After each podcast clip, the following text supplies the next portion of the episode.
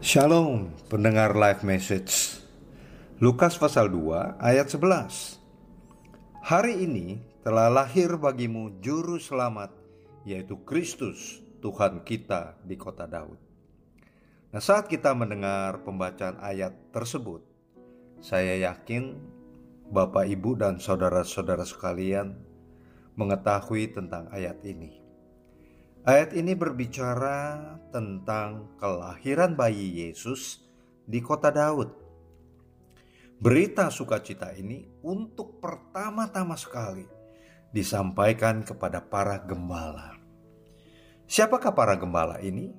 Gembala di zaman Alkitab ini ditulis adalah orang-orang yang dari kelas bawah.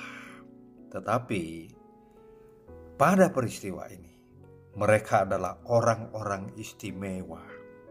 Kenapa saya katakan istimewa?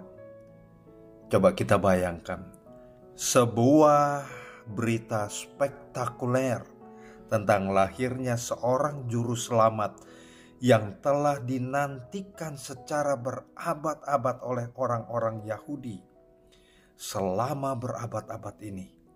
Tiba-tiba pada malam itu, berdirilah seorang malaikat Tuhan. Dengan kemuliaan Tuhan bersinar meliputi para gembala yang pada waktu itu sangat ketakutan dan wajar kalau mereka itu takut karena para gembala ini belum pernah bertemu dengan malaikat dan belum pernah melihat malaikat. Untuk itu, kita lihat coba apa reaksi dari para gembala ini. Setelah mereka membuktikan dengan mata kepala mereka sendiri apa yang mereka dengar dari pemberitaan malaikat di padang pada waktu mereka menjaga para gemba para domba-domba itu. Ternyata di dalam ayat 20 daripada Lukas pasal 2 ini dikatakan maka kembalilah gembala-gembala itu sambil memuji dan memuliakan Allah karena segala sesuatu yang mereka dengar dan mereka lihat semuanya sesuai dengan apa yang telah dikatakan kepada mereka. Jadi, kesan mereka yang pertama-tama adalah apa yang dikatakan oleh Pak malaikat itu ternyata benar adanya.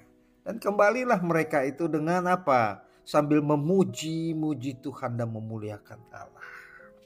Nah, pertanyaannya sekarang, bagaimanakah sikap kita di zaman sekarang di dalam merayakan Natal ini, peristiwa Natal? Apakah ini cuma sampai berhenti sampai kepada peristiwa-peristiwa yang sepertinya merayakan pesta se seorang yang besar yang sedang berulang tahun? Nah, ini yang patut kita pikirkan. Yang paling penting dan utama adalah makna Natal itu sendiri. Bahwa Yesus datang ke dunia untuk menjadi juru selamat. Juru selamat artinya orang atau pribadi yang menyelamatkan. Dan di dalam Alkitab kita ini tidak ada pribadi lain yang layak disebut sebagai juru selamat kecuali Tuhan kita Yesus Kristus. Nah, coba pikirkan makna Natal kali ini di tahun ini membawa suatu pengertian apa di dalam kehidupan kita. Apakah sementara sebagai suatu euforia semata-mata ataukah memang Natal ini berkesan di dalam hati kita bahwa Sang Juru Selamat telah lahir ke dalam dunia dan membawa misi atau tugas untuk menyelamatkan manusia-manusia yang berdosa. Dan jikalau makna ini ada di dalam hati kita senantiasa, maka setiap tahun kita bisa merayakan Natal dengan cara yang berbeda, dengan cara yang menyukakan hati Tuhan tentunya. Dan tentunya makna Natal ini akan meresap di dalam hati kita dan perubahan-perubahan terus terjadi di dalam kehidupan kita.